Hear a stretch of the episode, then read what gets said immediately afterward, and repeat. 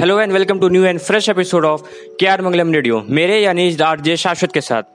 के R Mangalam university द्वारा Covid 19 project का आयोजन किया गया है, जिसकी सब थीम है radio as a tool of awareness in Covid 19 तो मैं के आर मंगलम यूनिवर्सिटी के कोविड 19 प्रोजेक्ट का एक हिस्सा होने के नाते इस प्रोग्राम का संचालन कर रहा हूँ।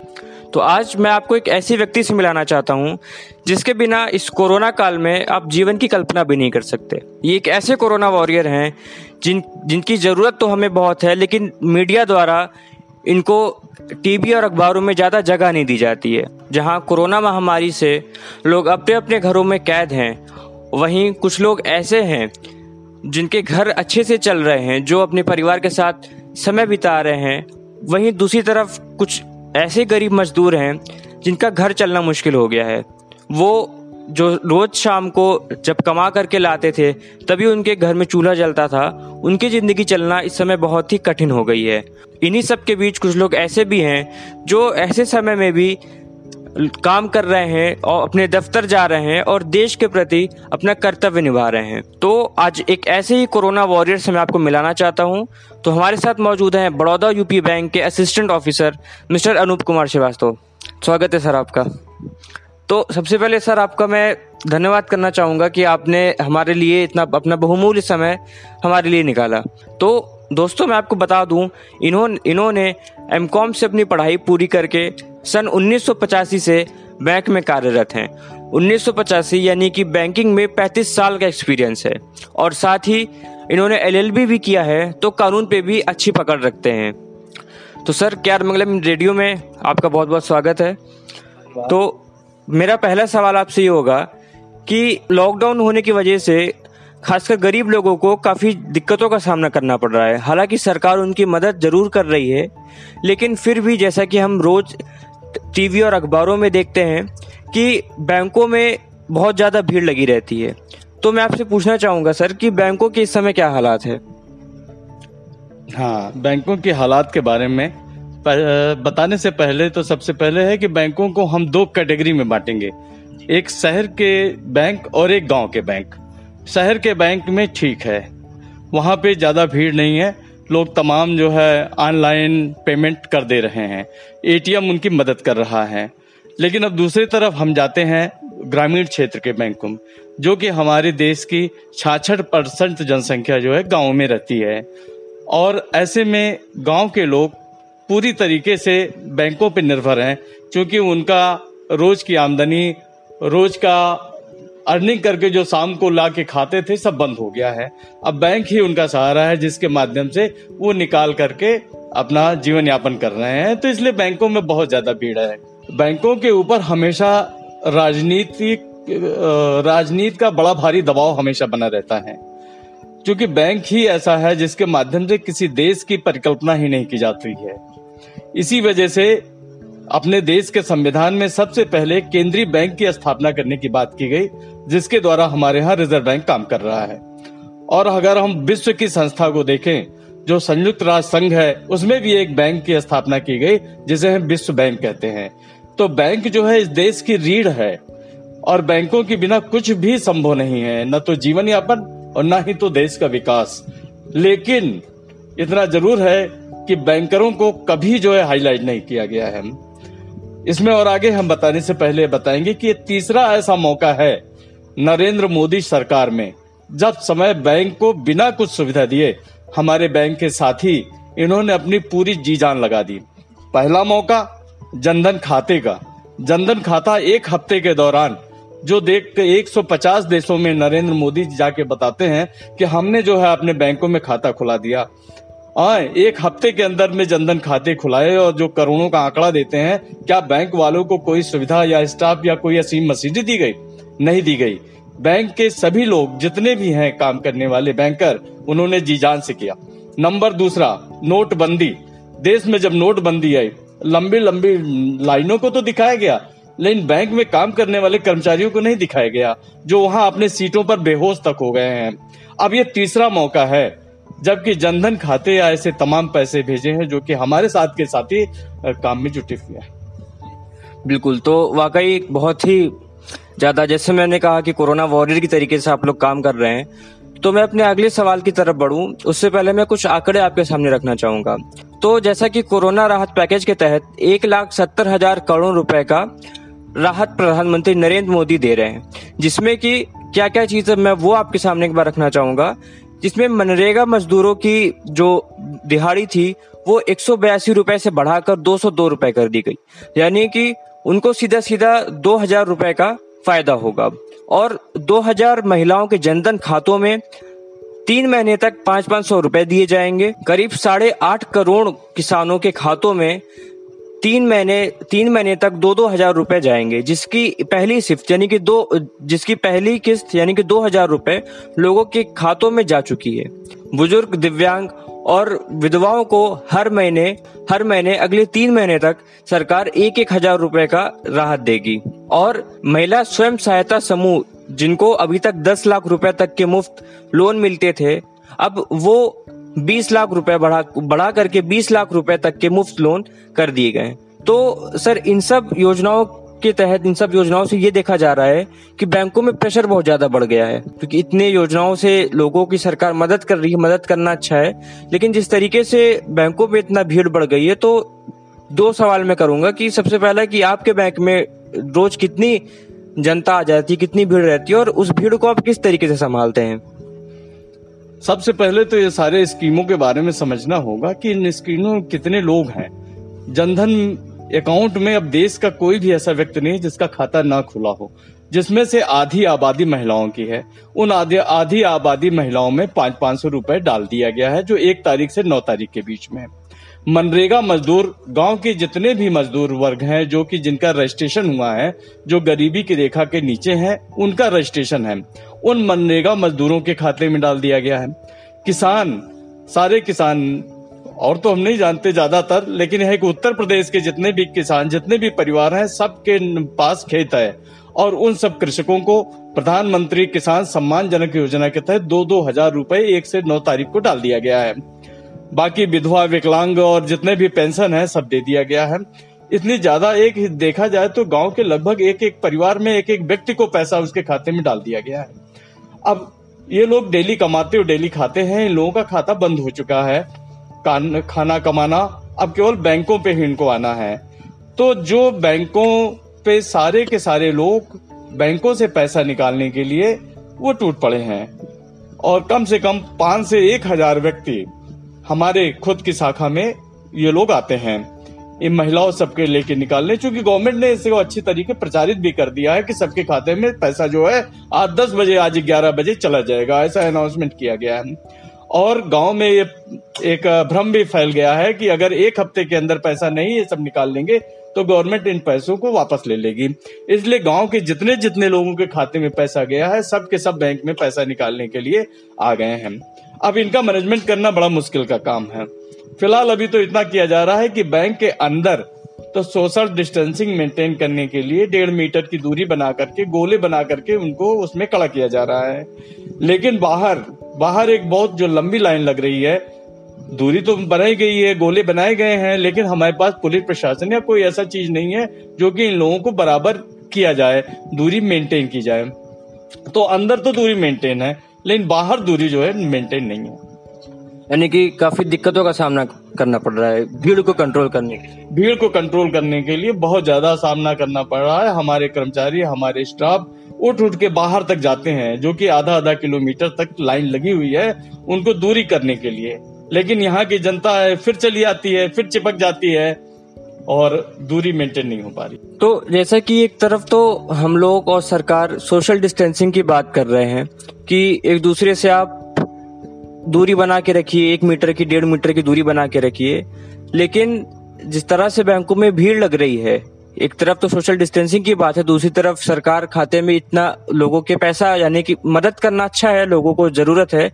लेकिन कुछ ऐसा क्या, कोई ऐसा रास्ता नहीं निकाला जा सकता है, जिससे बैंकों में भीड़ कम हो सोशल डिस्टेंसिंग बनी रहे। क्योंकि जैसा कि हम टीवी पे भी देख रहे हैं कि सारे लगभग बैंकों का वही हाल है, सब बैंकों के बाहर लाइन लंबी लंबी लगी है, लोग जो है एक दूसरे से सोशल डिस्टेंसिंग नहीं मेंटेन कर पा रहे हैं। तो क्या कोई ऐसा रास्ता है कि कोई ऐसा कुछ सरकार कर सकती है आरबीआई कुछ ऐसा कर सकता है जिससे बैंकों में भीड़ कम जमा हो?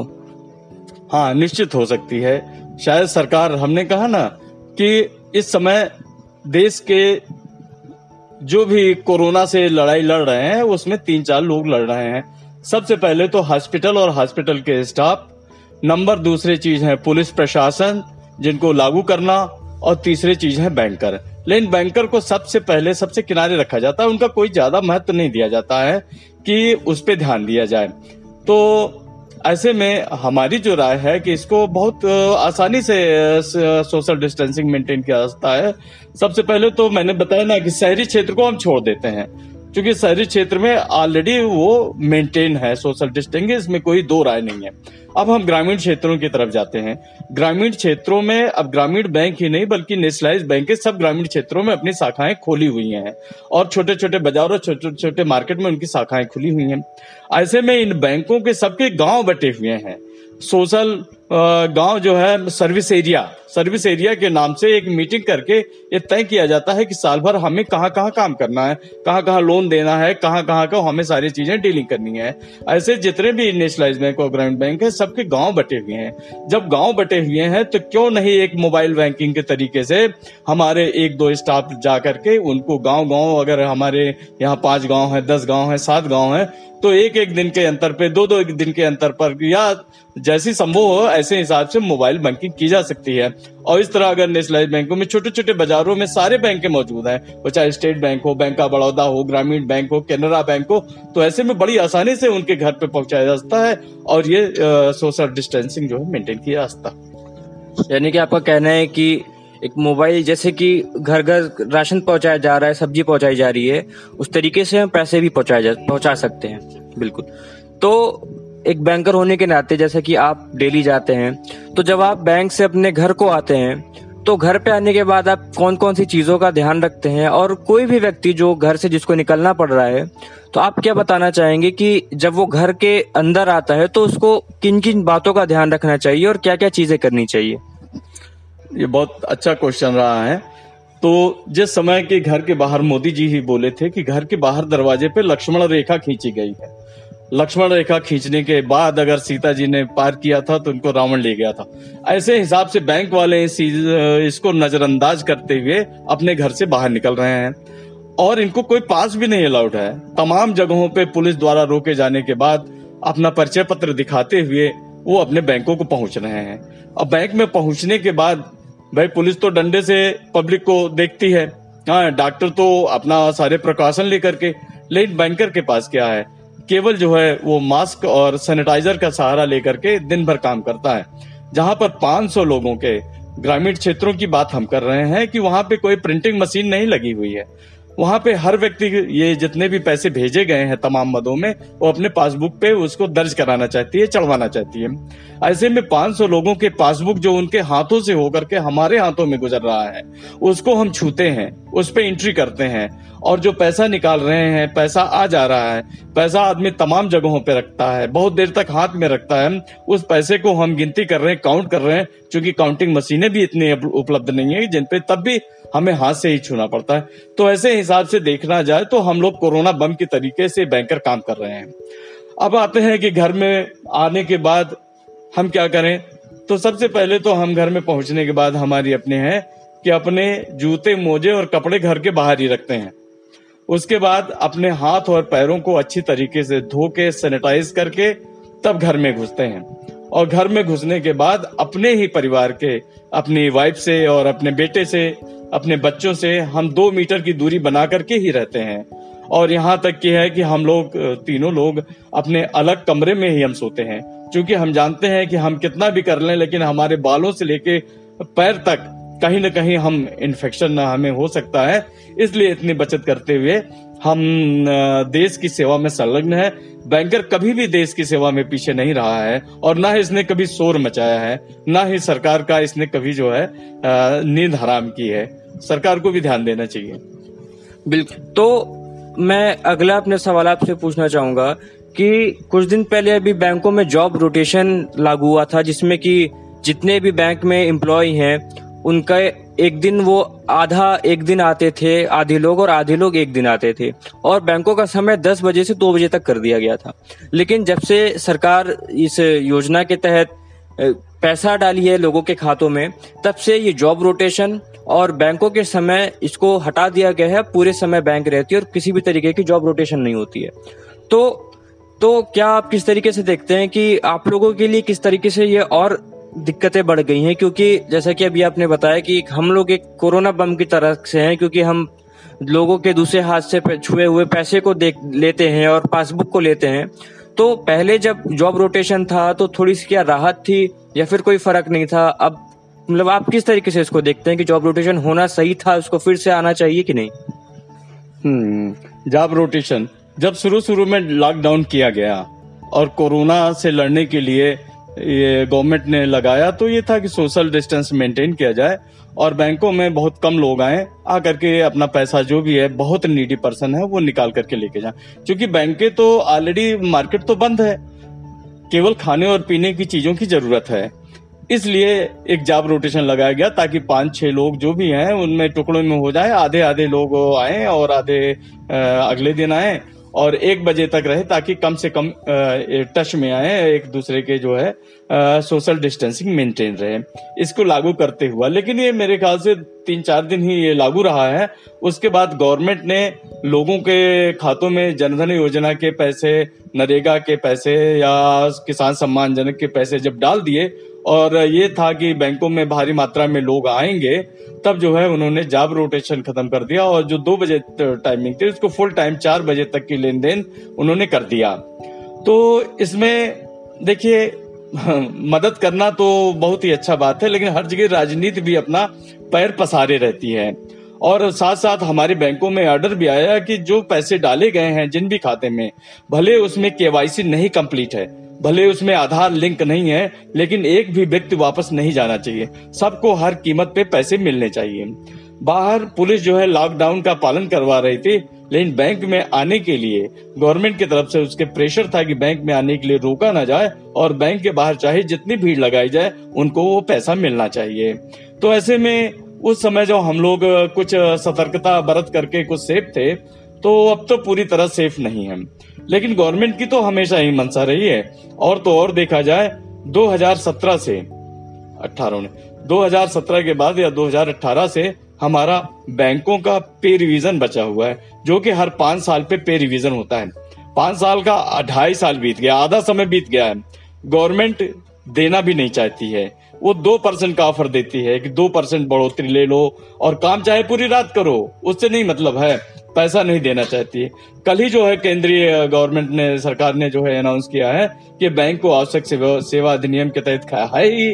तो उसको एक साल तक कोई भी हड़ताल करने के लिए पाबंदी लगा दी गई है कि 2021 तक वो कोई भी मांग, कोई भी डिमांड, कोई भी हड़ताल नहीं कर सकता है। छुट्टी पे जाने के लिए बड़ी भारी इमरजेंसी में ही जा सकता है। लेकिन इसके एवज में देखा जाए तो बैंकर को मैं तो नहीं समझता हूँ कि कभी किसी भी गवर्नमेंट ने कोई ज़्यादा बेटेज दिया हो। बिल्कुल सही जैसे कि हम भी देखते हैं कि कोरोना काल की अगर मैं बात करूँ कि समय सबको वेटेज मिल रही है एक सबको सम्मान मिल रहा है सबके लिए तालियाँ और थालियाँ बज रही हैं लेकिन मुझे नहीं लगा कि शायद कभी किसी ने बैंकर के लिए तालियाँ और थालियाँ बजाई हो। वेल well, आगे बढ़ते हैं और अगले सवाल की तरफ़ बढ़ते हैं। तो जैसा कि आपका 35 साल का एक्सपीरियंस रहा है बैंक में तो आप इस देश की अर्थव्यवस्था को भी अच्छे से समझते हैं। तो मैं ये पूछना चाहूँगा कि जैसे कोरोना के समय में अब देश की अर्थव्यवस्था बहुत तेज़ी से गिर रही है, सब कुछ बंद होने के वजह से। और अब आपको क्या लगता है जैसा कि आगे सरकार को क्या कदम उठाने चाहिए जिससे एक सोशल डिस्टेंसिंग को मेंटेन भी किया जा सके, कोरोना से भी लड़ा जा सके और अपने देश की अर्थव्यवस्था को भी थोड़ा सा संभाला जा सके? क्योंकि अगर अर्थव्यवस्था नहीं रहेगी, हमारे पास पैसा नहीं रहेगा तो फिर लोगों का इलाज हम नहीं कर पाएँगे। ये बहुत अच्छा क्वेश्चन है। इस समय लगभग लगभग क्या पूरे एक महीना हो गया है लॉकडाउन हुए। सारी फैक्ट्रियाँ जहाँ भी प्रोडक्शन होते हैं, जहाँ भी आमदनी होती है, सब बिल्कुल ठप पड़े हुए हैं। एक महीने बाद अभी टाइम और बढ़ेगा। अगर प्रोडक्शन नहीं होगा तो खाने के लिए बहुत ही दिक्कतें आ जाएँगी। इसलिए गवर्नमेंट को ऑलरेडी ये चाहिए कि धीमे धीमे वो सारी फैक्ट्रियों को और सारे काम के जगहों को सब ओपन करके खोल दे और सारी गतिविधियाँ, जो व्यवसायिक गतिविधियाँ हैं, उसको बना के रखे, ताकि जो है ऑलरेडी देश की अर्थव्यवस्था खराब न हो। वैसे देश की अर्थव्यवस्था आने वाले समय में द्वितीय विश्व युद्ध के बाद जितनी खराब थी, उतनी खराब होने वाली है, शायद उससे भी विकट रूप लेने वाली है। क्योंकि हर जगह पूरे विश्व में बिल्कुल हर जगह लॉकडाउन है, कहीं भी वो कोई भी प्रोडक्शन कोई भी ऐसा चल नहीं रहा है। लेकिन अब बहुत दिन इसको रोकना ठीक नहीं है। क्योंकि जो भी रिपोर्ट आई है या पूरे विश्व को जो दिखाई दे रहा है कि कोई भी ऐसी दवा या कोई भी ऐसी वैक्सीन कोई भी ऐसी इतनी जल्दी नहीं आने वाली है। इसको एक लंबे समय तक इसके साथ लोगों को जीना है। जब लंबे समय तक जीना है तो निश्चित है अर्थव्यवस्था पे अगर सुधार नहीं करेंगे तो जीना मुश्किल हो जाएगा। हम ये कहते हैं कि अगर कोई दवाएँ या वैक्सीन महीना, पंद्रह दिन, दो महीना में आ रही हैं, ताकि देने के बाद तो उतने दिन तक लॉकडाउन किया जाता है। लेकिन जब पूरा विश्व का आंकड़ा या विश्व के जितने भी वैज्ञानिक हैं बता रहे हैं कि ऐसा कोई संभव नहीं है तो ऐसे में सारे लॉकडाउन को खोल करके सोशल डिस्टेंसिंग मेंटेन करते हुए सारी कार्रवाई शुरू कर देना चाहिए। और नहीं तो अर्थव्यवस्था का जो मंदी का दौर है वो पूरे द्वितीय विश्व युद्ध के बाद जितनी ज़्यादा मंदी आई थी, उससे भी ज़्यादा मंदी आ जाएँगी। नौकरियों में लोगों की छटनी हो जाएगी, नौकरियों से बाहर हो जाएँगे, नहीं मिलेगा, खाने के लाले पड़ जाएँगे, बहुत विकृतियाँ आ जाएँगी। इसलिए इसको तुरंत ही लॉकडाउन खत्म करके सारी गतिविधियों को सोशल डिस्टेंसिंग मेंटेन करते हुए चालू कर देना चाहिए। तो बहुत बहुत शुक्रिया, बहुत अच्छा लगा आपसे बात करके। तो दोस्तों, जैसा कि अभी आपने सुना, एक बैंकर की राय कि वो क्या कहता है, वो क्या चाहता है सरकार से? सुन रहे थे क्या मंगलम रेडियो